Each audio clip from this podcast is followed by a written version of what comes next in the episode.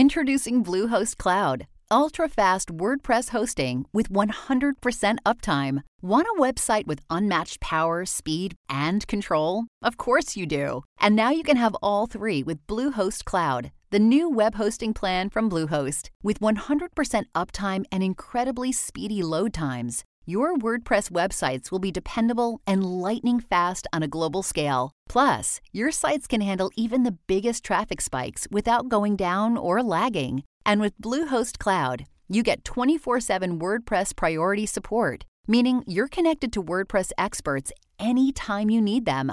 Not to mention, you automatically get daily backups and world-class security. So, what are you waiting for? Get Bluehost Cloud today by visiting Bluehost.com. That's Bluehost.com.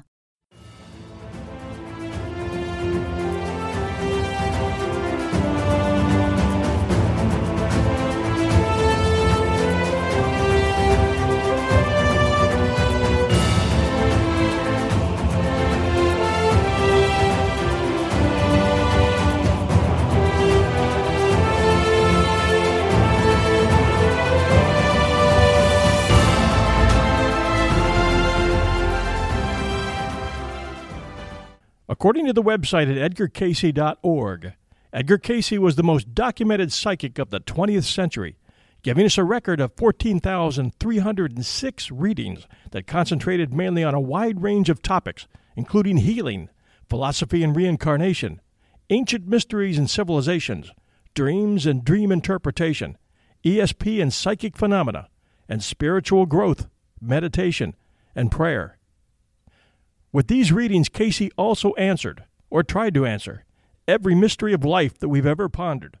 Questions and answers which are the subjects of countless books and studies, ranging from ancient civilizations to reincarnation to our purpose on Earth. I've always been fascinated with certain subjects, all of which Edgar Cayce has contributed to greatly through the readings he has given us.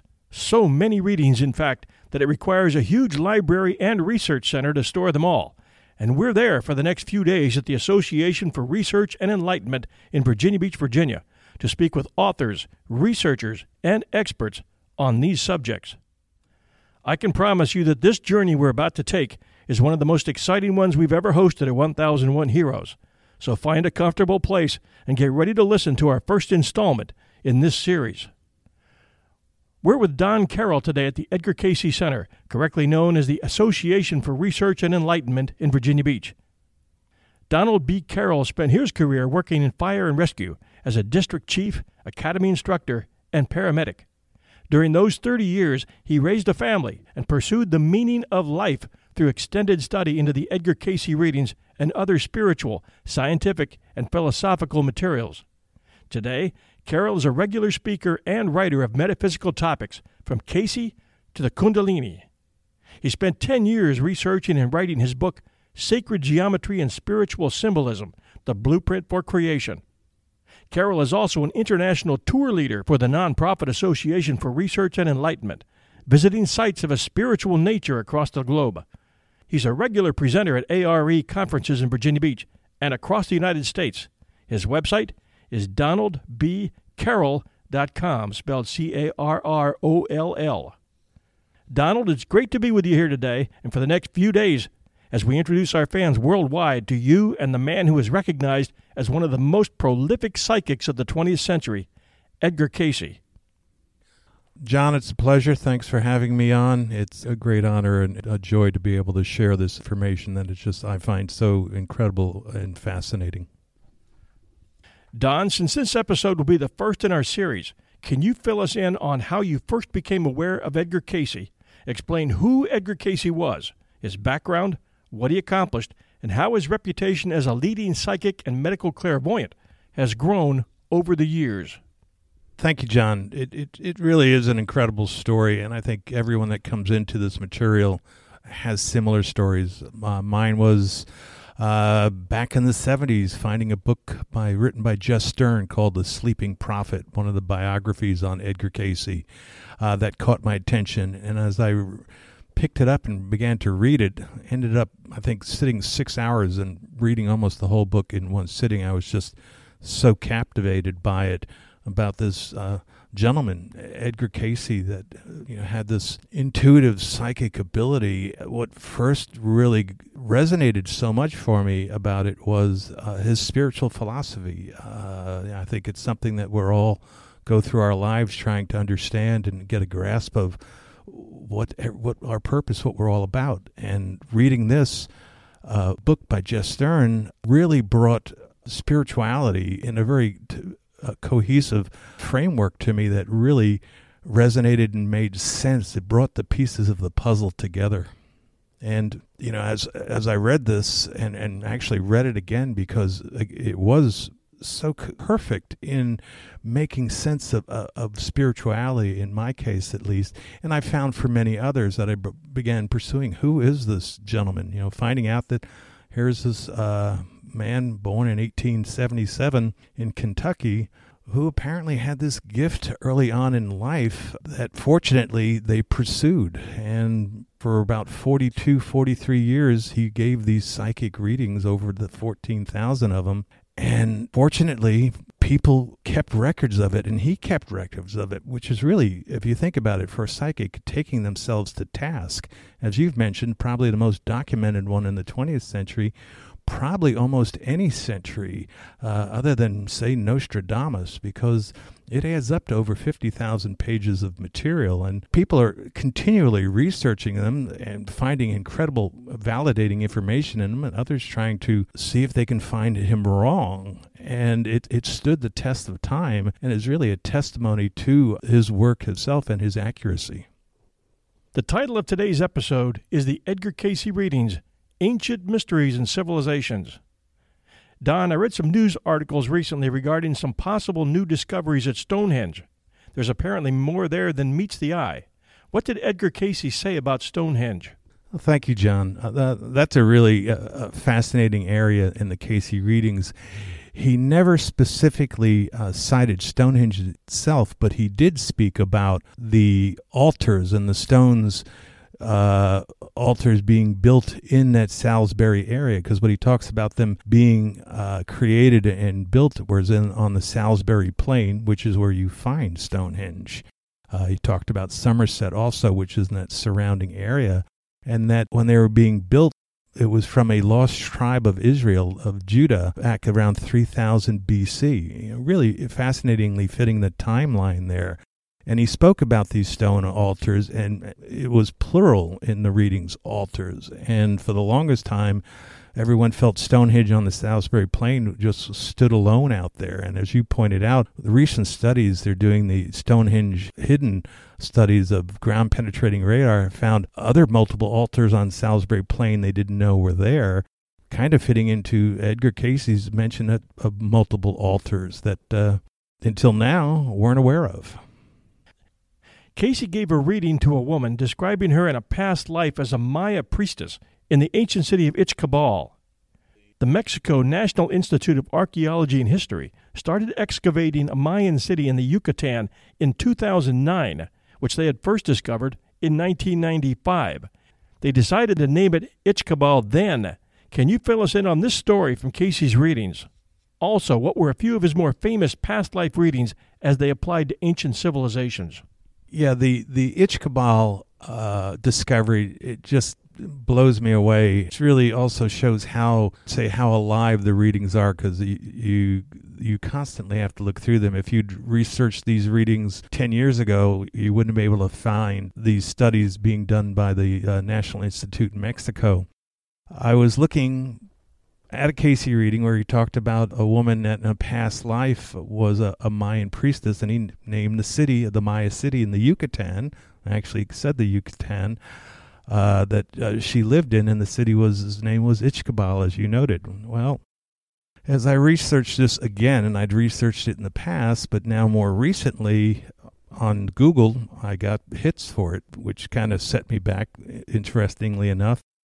And then as I pulled these articles up, they were in Spanish.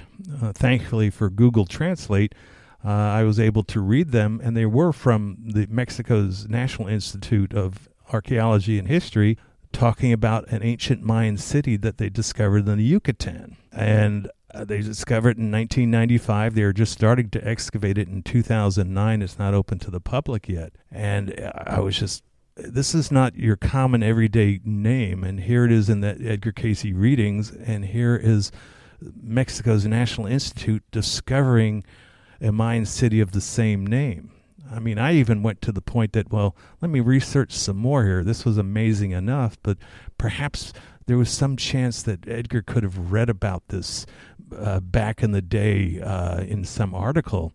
And as I translated more articles from the National Institute, one of them states that they decided to name it that name, Ichkabal, in 1995. So I was a bit stunned by it. I mean, this is 1995. Edgar Cayce himself died in 1945. The reading was in 1942. And here they're stating they gave this name to it in 1995. And it's a Maya Kichi that translates to the geography of the area, saying that meaning the city is between the two low places. So you have a past life reading and then the prescience of naming this city that doesn't get its name for almost 50 years later.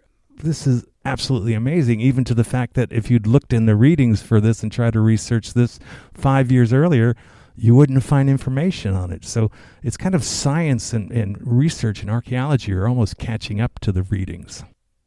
Cayce gave us a large number of readings, past life readings, that placed people in ancient Egypt. Was Egypt the first ancient civilization? Yes, I would say so. Egypt is considered by many and by archaeologists as one of the most ancient civilizations of our time. They place the dynasties of it at about 3000 BC. And in most, I would say, timelines, perhaps Samaria, Babylonia included also, are put as the earliest quote-unquote civilizations. And Cayce did give many readings, not only were many past lives seemed to be in that ancient Egypt time, but fortunately they pursued readings just about the civilization itself with that. What was fascinating with it is, since they started getting some past life readings on it, they did pursue the ancient Egyptian civilization as a whole through the Edgar Cayce psychic readings, which really put them back on their heels, but fortunately they pursued it even more. There were over 1,200 readings that were related to ancient Egypt. One of the first things was that in Edgar's psychic readings, he put the Zep Tepi, or the first time, the golden age and beginning of ancient Egypt, at about 10,500, and had linked it to Atlantis, which was in the process of, in its final destruction by the Cayce readings, at that time, and some of the refugees or immigrants, you might say, were coming into ancient Egypt and were involving themselves, along with Edgar Cayce in a past life, in this civilization, and putting it 7,000-8,000 years earlier than what your Egyptologists do, in a fascinating way. When Edgar talked about the ancient Egypt and how Atlantis was connected to it, and with the fall of Atlantis, part of that was the loss of the spiritual path, the idea of unity and oneness, that they are actually much closer connected to spirituality, consciousness, if you will, a higher consciousness or universal consciousness, that you could say the physicality was just a temporary way station, that it's about evolvement, not only physically, but evolvement in conscious spirituality is our true destination, is not to be in physicality. I think one of the fascinating things with the Edgar Cayce readings is that in his studies of ancient, or the readings on ancient civilizations, but particularly the Egypt one that really kind of is a crown jewel in the readings, was their bringing together both science and spirituality in these ancient civilizations, and that these civilizations collapsed usually because of the loss of that unity and oneness, that loss of spirituality, as they became too physical, too material conscious, they would collapse. We almost see that, today, fall of Roman Empire, things along those lines. But he was talking at Atlantis, they had gotten too physical and were forgetting their spirituality, that they used to have that contact with that higher consciousness, what Edgar called about the communion of saints. where they were able to connect with that higher consciousness, that universal consciousness, if you will. And as they lost that, that was kind of the failure of their civilization. And it also caused a physical collapse of Atlantis itself. And Edgar put that about 10,500, about 1,000 years earlier than Plato in his writings on it, interestingly enough. But some of the refugees, if you will, or some of the ones that are migrating from there, one of the places they came to Egypt with some of their information. But the key was it was always bringing that science and spirituality together in their construction, in their engineering, but in their lives. And it was when these would separate, even in Egypt. Egypt had that golden era, that Zep Tepi, as it's called in the hieroglyphs. And Edgar Cayce puts it about that 10,500 period, what he also puts as the construction of the Great Pyramid. But as that was lost through the millennia, that spirituality and again, that almost repeating cycle of into getting too physical, that this also collapsed. And civilization, humanity as a whole, seems to be on this journey of continuing that cycle of bringing ourselves back to that higher consciousness and greater spirituality.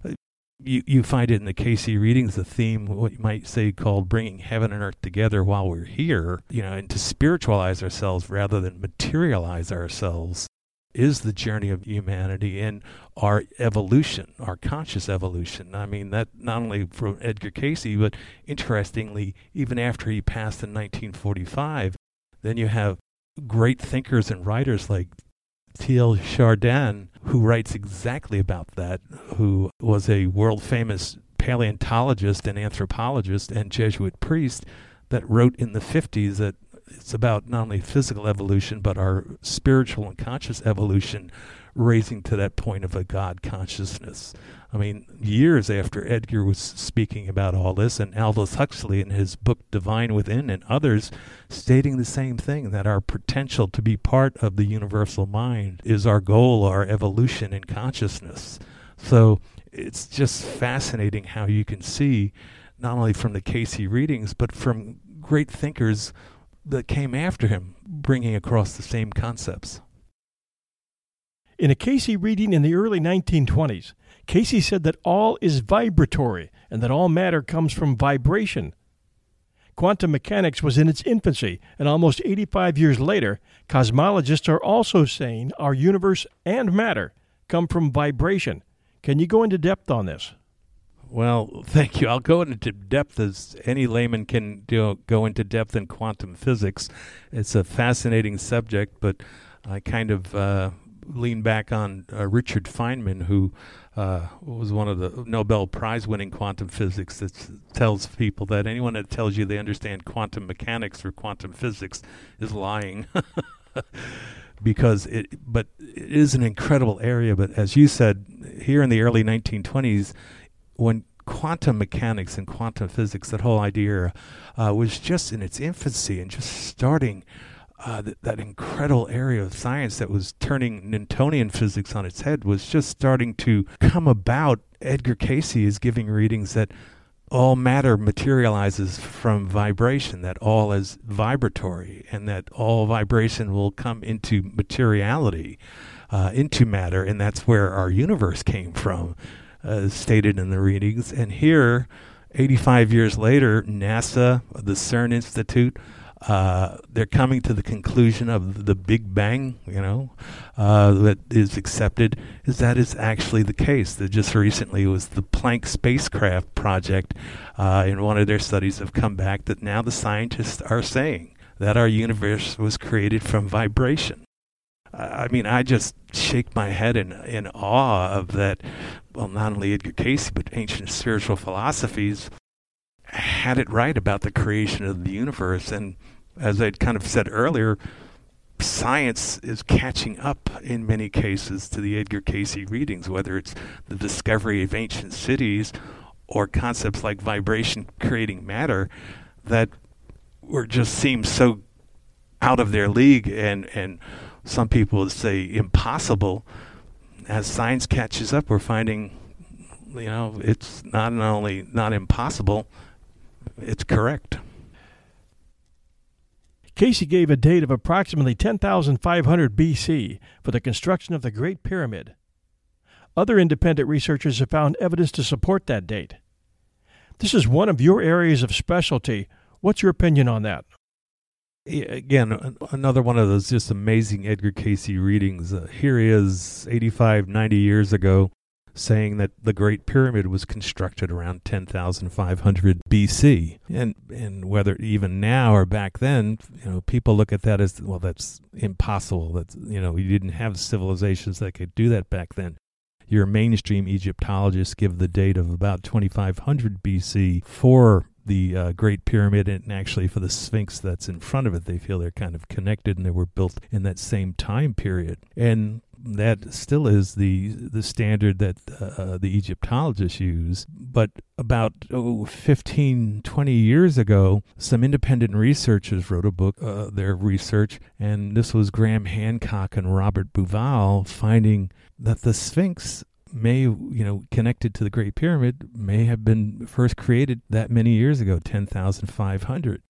And as they did their research, and much of it was tied to the astronomy at the time, that fascinatingly, what I've called earlier Zep Tepi, that golden era of ancient Egypt, at 10,500, as that Sphinx, that lion in the sand, faced due east, Leo, the constellation, the lion in the sky, was coming up out of the horizon from the due east. So they would be facing each other. And it only happens every 26,000 years. And this is this was that time that it occurred. And as they research this, that, again, connecting this, because the Great Pyramid and pyramids as a whole are known as places to where heaven and earth come together.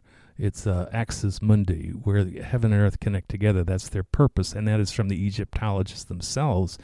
And this would be that perfect example of tying heaven and earth together, with that terrestrial lion and that celestial lion coming together, and it only occurs at this time. And Graham Hancock and Bauval themselves say they didn't realize that there were Edgar Cayce readings giving that date. It actually kind of took them back, and they were concerned that a psychic was giving the date that they're finding through, celestial science. But they did include that, and it helped validate what Edgar Cayce was saying. And they even continued. They got a Dr. Robert Schock, who is a double Ph.D., teaches at Boston College.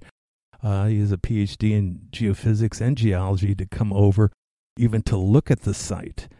And being, this hard science geologist, looking at the Great Pyramid and looking at more specifically the Sphinx and the surrounding area, and being very careful in his science, said the Sphinx is at least 5,000 years older than it's dated by the Egyptologists, putting it to 7,000, 8,000 BC.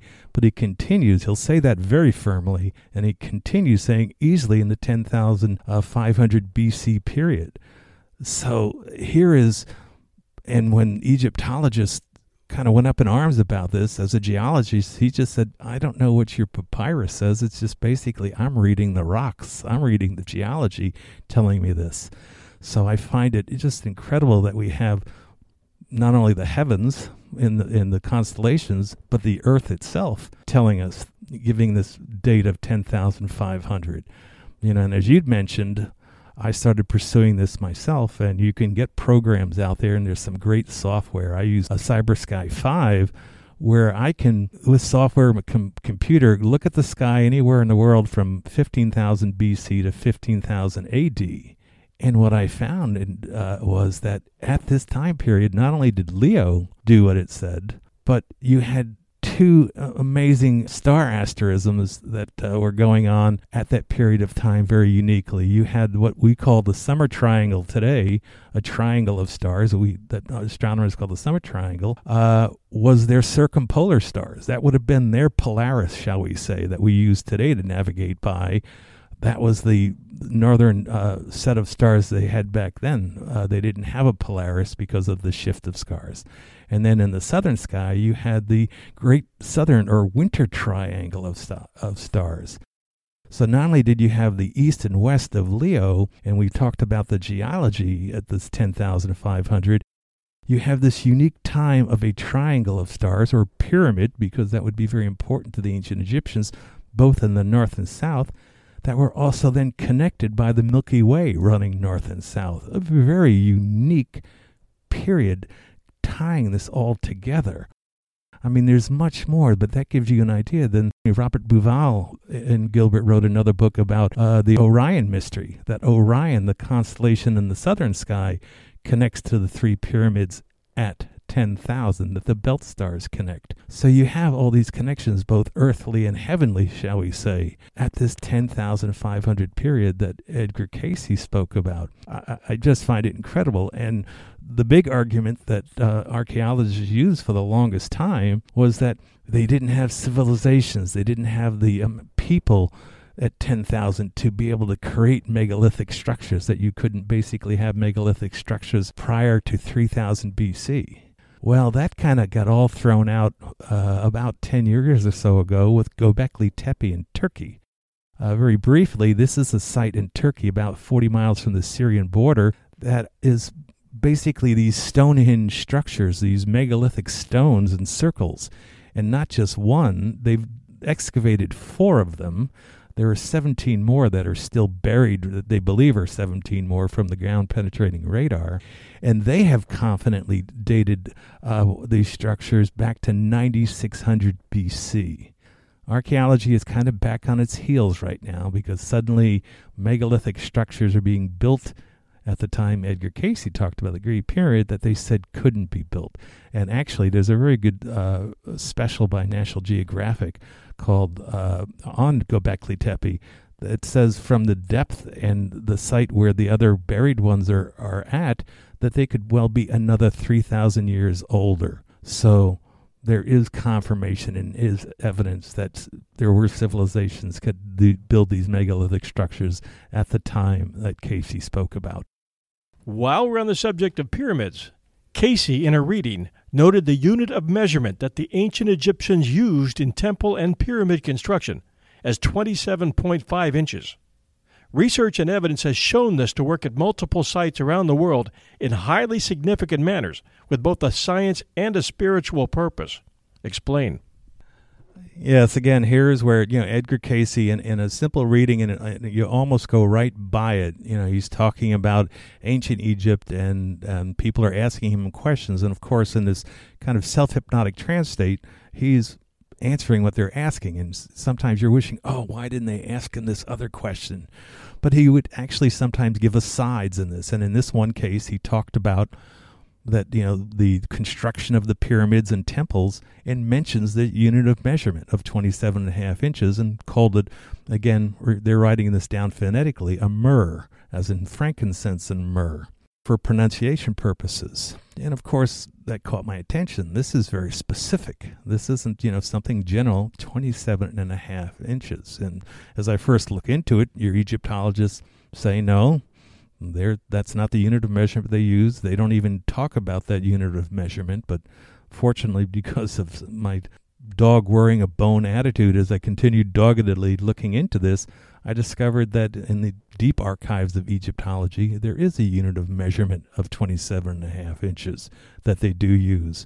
And I actually found, with the help of writings of others, Dr. Livio Sticchini for one, that there's actually a physical example of one in the Metropolitan Museum of New York, which I went to and hunted down and discovered. And yes, there's a measuring rod of 27.5 inches. So with that, as I pursued that, found that it works quite well when you use it to measure the Great Pyramid.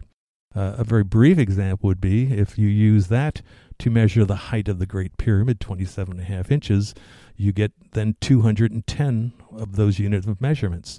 Curiously, Egyptologists themselves believed there were originally 210 tiers.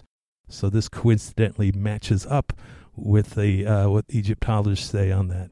When you measure its width, you get 330 of these. And so it fits quite perfectly with this in incredible ways. And what really brought it to my attention was I started then having to study where do measurements come from. Why did we use even 27.5 inches? And actually it was because other people were like, well, what's the big deal? It's a unit of measurement. People forget that you don't build structures such as Great Pyramids or Mayan pyramids that last thousands upon thousands of years unless you're also incredible engineers and architects. So you're going to have measurements and they're going to have purpose. Well, looking at the measurements, prior to the metric system we have today, it was feet and inches and what have you. Well, they come from body parts. The reason it's called a foot, it was codified off the length of the foot. We still measure horses by hand, 16, 18-hand horse. If you want a yard of fabric, you go from your center of the chest out to your arm, the end of your fingertip. We have all this. The word cubit actually means elbow. So cubits are generally considered fingertip to elbow. So I was like, well, where does 27.5 inches fit in? Incredibly, it's almost the perfect length for the length of the spine. And for sacred sites, this made such elegant sense to use that measurement because the spine, the kundalini, the central nervous system, in the Eastern traditions, it's very straightforward that, you raise your consciousness up, as I spoke about earlier, through meditation, through rising the spiritual energy up through your spine. And here we have this perfect length for sacred sites to do exactly that. And it fits quite well because at 330, I said, the width of the Great Pyramid was, interesting enough, you have 33 vertebrae. So it fits in that incredible way. And there's much more. And actually, even though they say that that's not the unit measured, I did find in a book by Dr. Flinders Petrie, who is considered the father of modern Egyptology, who states that there were many different measurements used in the Great Pyramid other than digits ones, and that they probably were used. So there is evidence for that. But then what amazed me as I pursued this, wondering that, I wonder if this measurement could work in other sites. First I got very fortunate because in the Maya, the other great pyramid builders that, most people are aware of, the Mayan archaeologists had done my homework for me. They had done the same thing. They were looking at measurements that the Mayan culture had to use to build their incredible structures. And they'd come to the conclusion after researching 3 different ancient Maya cities and 10 buildings to figure out a measurement they came to, and it's a plus or minus like 5 centimeters, but they came to a unit of length that is about 55 inches, and they call it a zapal. And I just had a smile because 55 inches is 2 of those Cayce spinal cubits of 27.5 inches. And they themselves said they put it in to see if that measurement would work in their structures, and they did because they got significant results, such as 9 and 13, 9 zapals across or 13 zapals across in their example of the El Castillo Pyramid in Chichen Itza, the serpent, the Kukulcan Pyramid, the Flying Serpent Pyramid. At the top of it was 13 zapals across, and the small temple that sat there was 9, and these were significant numbers to the Mayas of their underworlds and heavens, so they said it fit correctly. And again, another site of where initiation and where heaven and earth is by the culture is considered to come together. And one of the most important and significant symbols of the Mayan culture is the serpent bar. And from their archaeologists, the serpent bar represents the connection, the axis mundi of the holder, bringing of heaven and earth together within themselves. And this is from their anthropology and archaeology. But what's interesting, it is a double serpent bar. There's a serpent head coming out at each end, hence the 2 kundalini, hence the 55 inches. It elegantly fits the same philosophy. And of course, I couldn't leave it there. I was like, this is fitting. One is in Africa, in Egypt, and the other is in South America. I wonder where else. Well, I'd been to Stonehenge, so I said, what about Stonehenge? And this is the one that just kind of brings it right to you in square in the middle of your forehead, because it's Stonehenge's circles. We probably all know the Blue Stone Circle and the Saracen Stone, the Great Stone Circle, those 2 stone circles. Well, there are the remains of circles from wooden posts that are there also. And fortunately, I was able to get a archaeological survey map of all these circles and their measurements, accurate measurements. And I just sat back. I did these numbers so many times because I was just in awe of the results. And you only get these using this Cayce 27.5, spinal measurement. When I talk about this 27.5 unit of measurement, it's something we're not used to. We're used to feet. We're used to yards. Oh, this is a 100-yard football field, or 300-foot length of a football field, or 100 yards. When I'm talking using now a measurement of 27.5 inches, think of it in that fashion. Rather those stone circles and wooden circles of Stonehenge being 75 feet, 100 feet, 120 feet, look at them. Well, now we're going to use 27.5 inches instead. Then your results are suddenly 33, 44, 55, 66, 77. I think this goes way beyond coincidence. There was purpose, and they're giving us that message in the results of those measurements. One of the most common themes in everything we've discussed today can be found in the human journey, that its purpose is to bring heaven and earth together within ourselves in our journey, to spiritualize our physicality. Not only a theme in the readings, but one that's found through cultures and their ancient sites and shared symbolism. Explain this along with the discovery of the Magdala Stone. It is really an incredible theme, and it makes so much sense. If you think of humanity and our purpose, not only as humanity as a whole, but our individual purposes of where are we going, why are we here?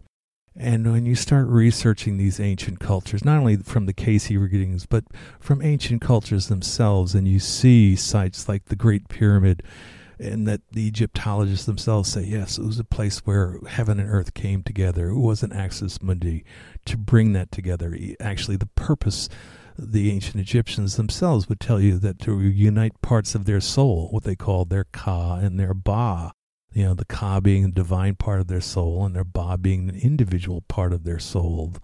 Their goal was to unite them together and become an ak or an aku, which translated as a brilliant being of light, of bringing that heaven and earth together. And this wasn't, afterwards. This is now. I mean, they have, right there, very clear purpose in that. And you see it in other cultures of where did they go to worship? You look at the Bible. They always went to the high places. Why were high places chosen?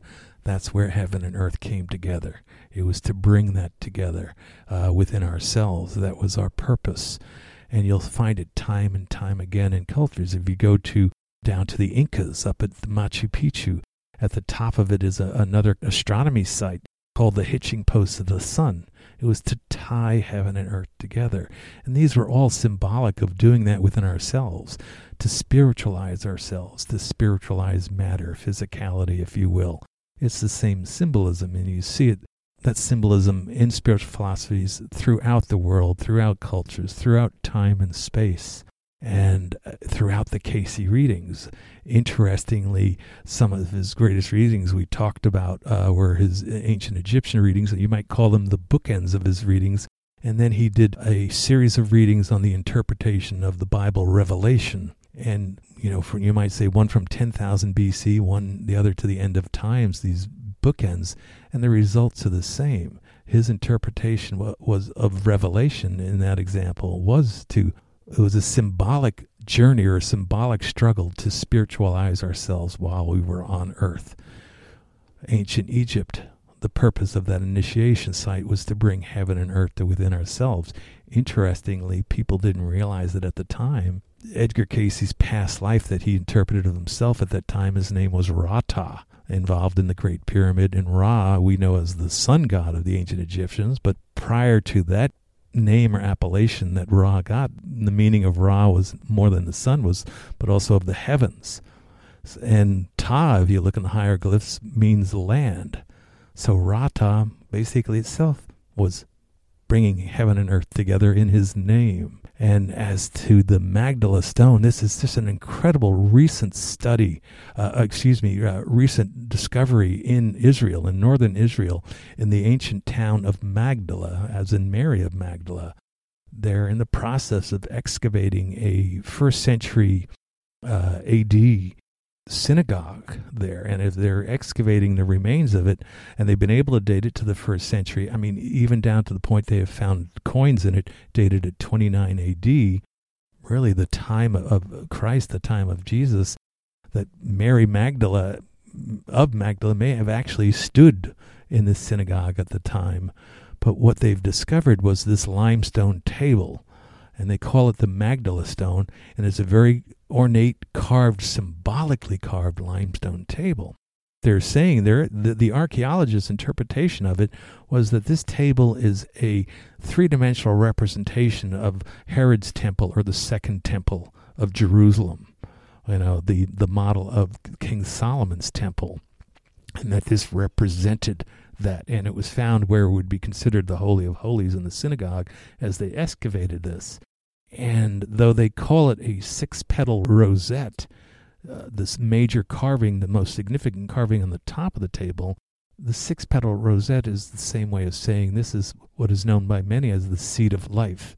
And it's that six-petal, almost lotus symbol that you compare more to the Eastern cultures of the Buddhist and Hindu. But you have this beautiful six-petal lotus, these overlapping arcs of, you know, you create with circles. And they're saying, the archaeologists are saying, this symbolizes the curtain that's described in the Bible and in Solomon's temple between the outer chamber and the inner chamber to the Holy of Holies. This represented of going through and bringing heaven and earth together itself.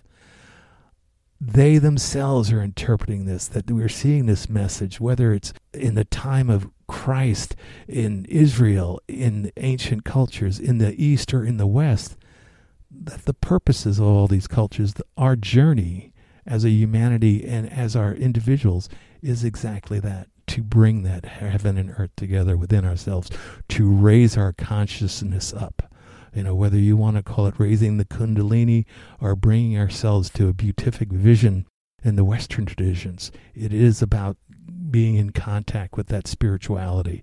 It's just incredible. This is a theme, again, throughout the Cayce readings in so many different levels, but also throughout the world and throughout humanity's journey. And I just hope more and more will share it.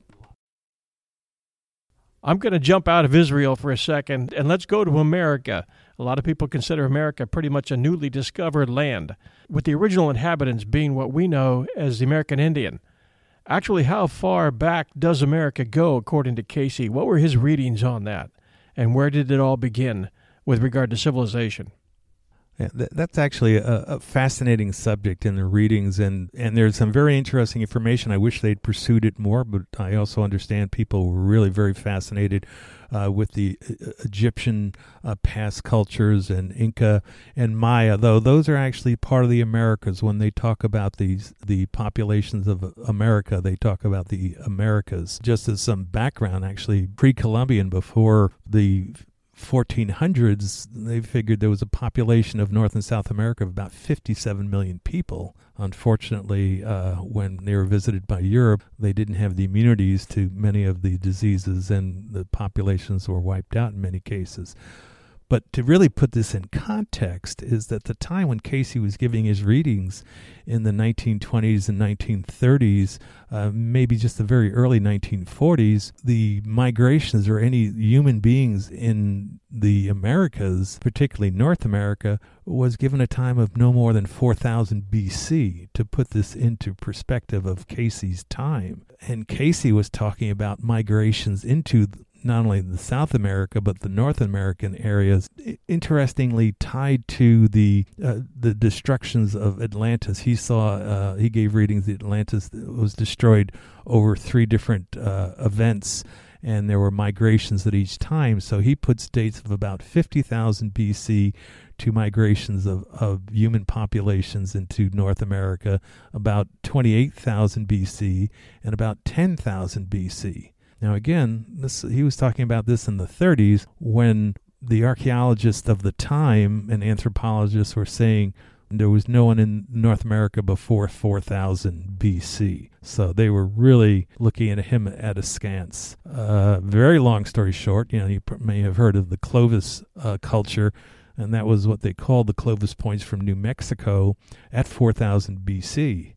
And they pushed it back a little bit, you know, in the 50s and 60s to about 6,000 BC, but nowhere near the 10,000 or 25,000 or 50,000 that Cayce spoke about. And it took actually a huge meeting of archaeologists and anthropologists in 1997 because people were stuck that, nope, there was no one here before about 8,000 BC, and there was more and more evidence coming up until it was almost have to force the issue in 1997 to get them to admit to about a 10,000 BC period.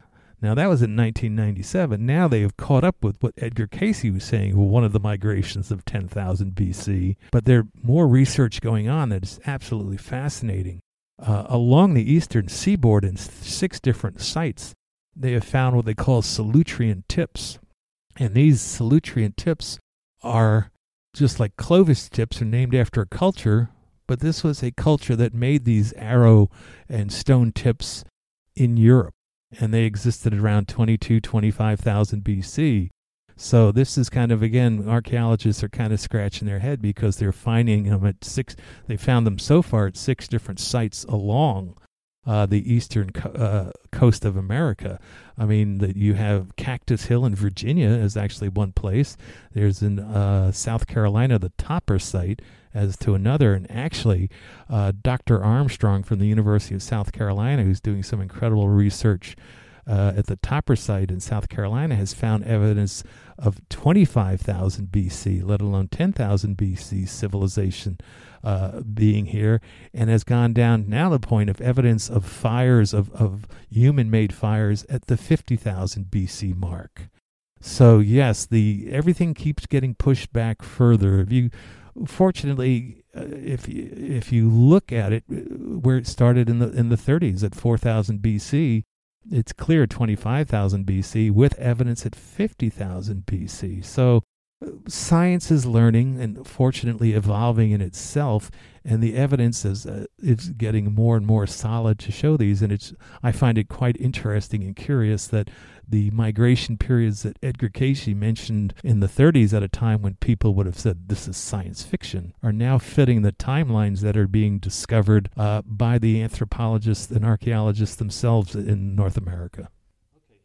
I can still recall in school, I learned that the first humans to come across to North America came across the Bering Strait, and that was maybe 4,000 years ago. According to Cayce's readings, civilizations arrived here much earlier. What do we know? What are we finding out now? And from where did the first civilizations most likely come? And how right was Cayce in his readings? How close did he come?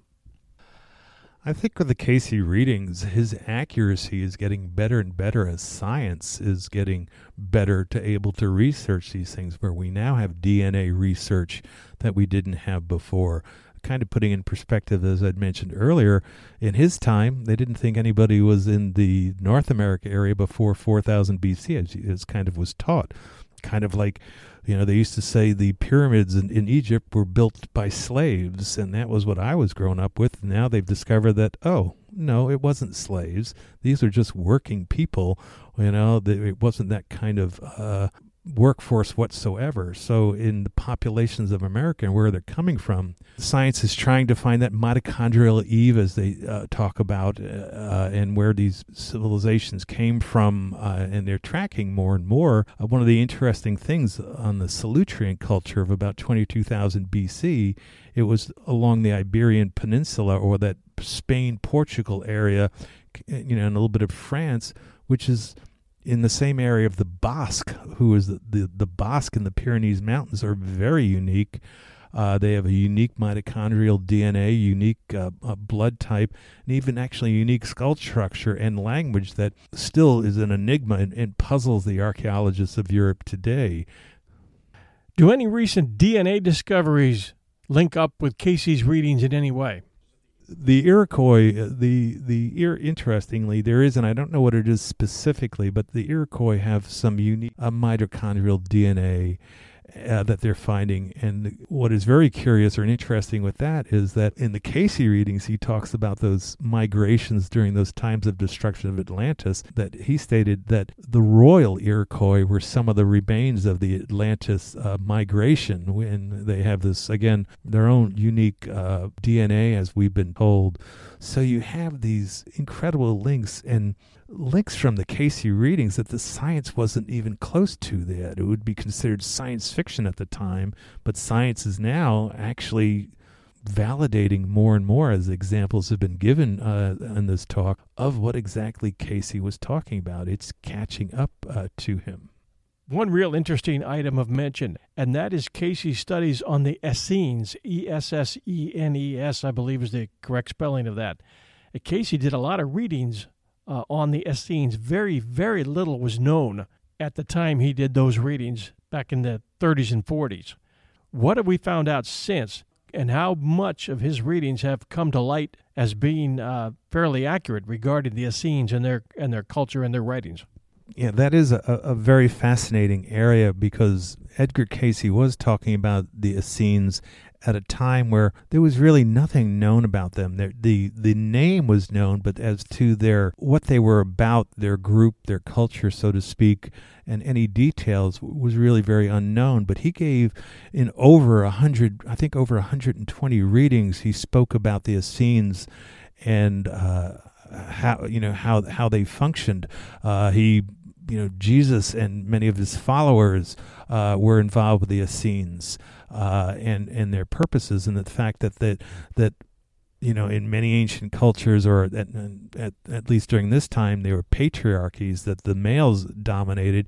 One of the things he talked about the Essenes was that they treated males and females equally in many aspects along these lines, as their day-to-day living and their social functioning and their social setup. And again, Cayce died in 1945, and then, lo and behold, in 1905, and then in 1947, the Dead Sea Scrolls are discovered, and as they weren't translated until much later, but as they translated them and looked more into these Dead Sea Scrolls, they're speaking about the Essenes, this exact group that Edgar's talking about, and how, as to their social framework and their equality between sexes, they're finding that was exactly the case from the Dead Sea Scrolls. So here is, again, more information that Cayce spoke about that was not available and didn't become available till 2 years after he had passed, showing this incredible, unique gift he had and the accuracy of it. One area of interest that Cayce spoke about a lot that I'm very interested in is the Akashic Records, the Hindu philosophy. What did Cayce give us on that? Yeah, the Cayce readings, and this kind of came later on. He his own psychic ability developed. Actually, he would talk about that in the readings. Whereas as he developed his own spirituality, it's the development of spirituality that the psychic abilities is almost a side effect of raising one's spirituality. Talking of the Akasha or the Akashic record started to come up in the readings. Now, the Akasha is a Hindu Eastern term, and in the Akashic record, basically it's seen as a record of the entire universe and a record that goes beyond space and time.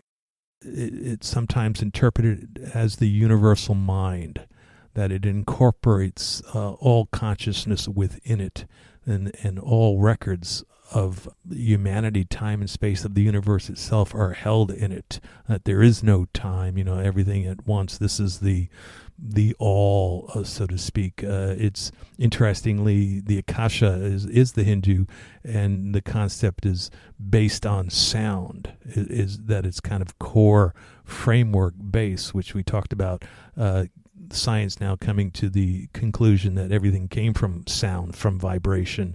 This is an ancient Hindu thought process also, in that vibration. Think about it, the term, the word for, in the Eastern terms for creation is Om, the word of creation, the sound of creation. And in Western traditions, how was the universe created? God spoke. said, let there be light. So before there was light, there was sound, there was vibration. So this Akasha was that, you know, framework, that web, if you will, of vibration, of sound, and sometimes defined as the universal mind. And it would be not always a place that in his psychic readings, Edgar could raise his consciousness and up to gain information.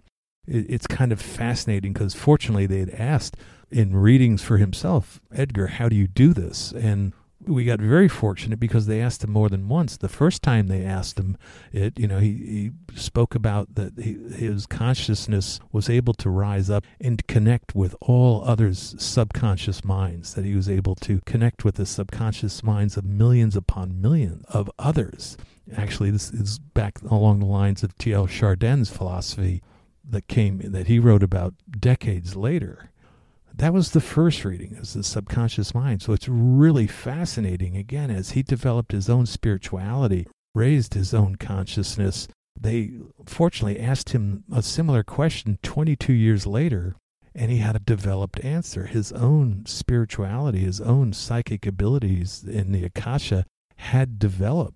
Now his answer was that not only was he able to raise his consciousness up and connect and tap into the subconscious minds of millions of others to garner the necessary information, is that he could also raise it higher up into the spiritual world, so to speak, and up into the cosmic or universal mind of the Akashic record. So his own abilities developed as he practices his path, this journey of bringing heaven and earth together to that universal, some call it the universal mind, the cosmic consciousness, the God consciousness, you know, depending on your speaker. But he had evolved himself in consciousness to that point. Cayce's readings transcend all philosophy and religion. But for a moment, bringing us to the Christian religion, what did Cayce tell us about Jesus? Jesus was very important to Edgar Cayce. He was a devout Christian himself. He was known to have read the Bible completely through for every year of his life. He was very well versed, and it was known as an incredible and wonderful Sunday school teacher, and truly lived it. You know, that Christianity in his life daily, but he took it beyond not only the individual of Jesus. When he spoke about Christianity and its, you know, personal importance to him in his philosophy, not only conscious, but, you know, in the readings and in his conscious state, he looked at it not only as the incredible example of Jesus being that Son of God and Son of Man. He was both. He brought heaven and earth together in himself as that example.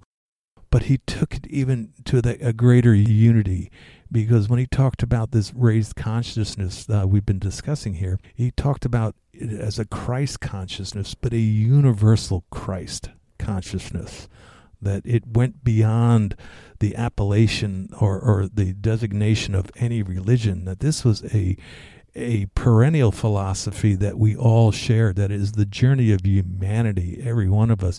And he defined it as a universal Christ consciousness, to bringing that within ourselves and to everyone around us. Don Carroll, I can't thank you enough for being with us today. It's been a terrific conversation. I'm going to ask you this, if as we're getting ready to close, if you can describe what the Association for Research and Enlightenment does, how our fans can get in touch with the ARE or become members here, what kind of services do they provide, and how can I get access to Cayce's readings? And for those who are interested in more information, what are the best paths for them to take? Well, thank you, John. Thank you very much for sharing your time with me and giving me this opportunity to share my experience with the Edgar Cayce materials and the ARE that has been such an incredible positive aspect of my life in so many facets, and how it's helped me day to day in living for myself, for my family, and for those around me, I would suggest probably the straightforward, simplest way would be to go on the website, edgarcayce.org or www.edgarcayce.org, where you can see the website, all the things that are offered here, how you can join as a membership, yearly, annual membership, and contact. There's a huge amount of free information for people to kind of get a taste and a feel of the research that's done here. What this organization about is researching this spirituality, researching these ancient mysteries, meditation, mindfulness, all these health benefits of holistic living in mind, body, and spirit in so many aspects. You can see so much of that on the website.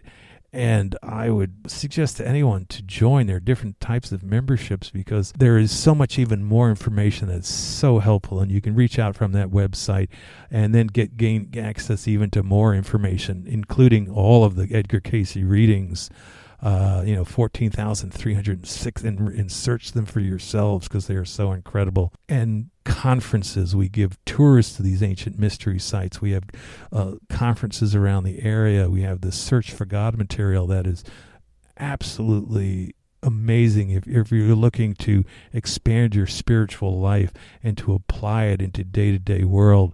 I would greatly suggest some of these things, and you'll know them by their fruits. If you look at this, if you try this, you'll see the incredible results and the expansion of your own life that will offer you. That information, again, whether it's spiritual, whether it's the mental of this research, these ancient mysteries, or the holistic medical side of it. They have a wonderful spa here, and that gives many different types of treatment. You can see that on the web page, and the holistic health information that Cayce has offered through the years that has been validated in so many aspects, down to diets and exercise. This is the place to come to really unite all of that within oneself. And again, John, thank you for this opportunity to be on your show with you and be hosted by the podcast of 1001 Heroes.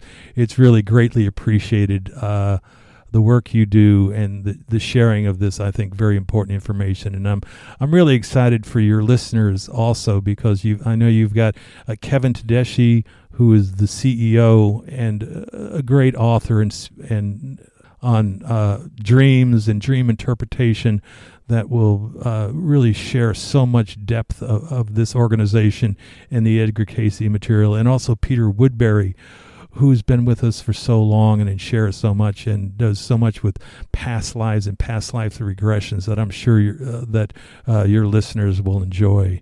And again, thank you, and thank you to the 1001 Heroes for giving us this opportunity. Stay tuned for upcoming episodes of the Edgar Cayce Interviews, where we'll be asking the question, is there life after death? What's on the other side? And do dreams predict the future? Among others, according to the readings of one of history's greatest psychics, Edgar Cayce. We love these reviews that have been pouring in on Apple Podcasts. OK writes just a few days ago, interesting and educational. Keep them coming. Thanks. And this one from Mom of Three. Amazing stories. We love this podcast. So many great stories. Even my boys love to listen. Thanks to all of you for being such great fans, for sharing our shows, for checking in with us at facebook.com/1001Heroes, and for your reviews. 1001 Stories Podcast Network now has 3 shows, this one, then 1001 Classic Short Stories and Tales, and 1001 Stories for the Road, our new show. You can catch all 3 at www.1001storiespodcast.com or wherever good podcasts are found. We launch our shows every Sunday night at 8 Eastern Standard Time. It usually appears on iTunes at about 8:30 p.m. Eastern Standard Time. We leave all the good links in the show notes for you. Podcasts being what they are, they're available 24/7, 365 on the Internet. And if you're ever lost for finding them, just go to Google and search 1001 Heroes. You'll find them. Thank you. Bye-bye.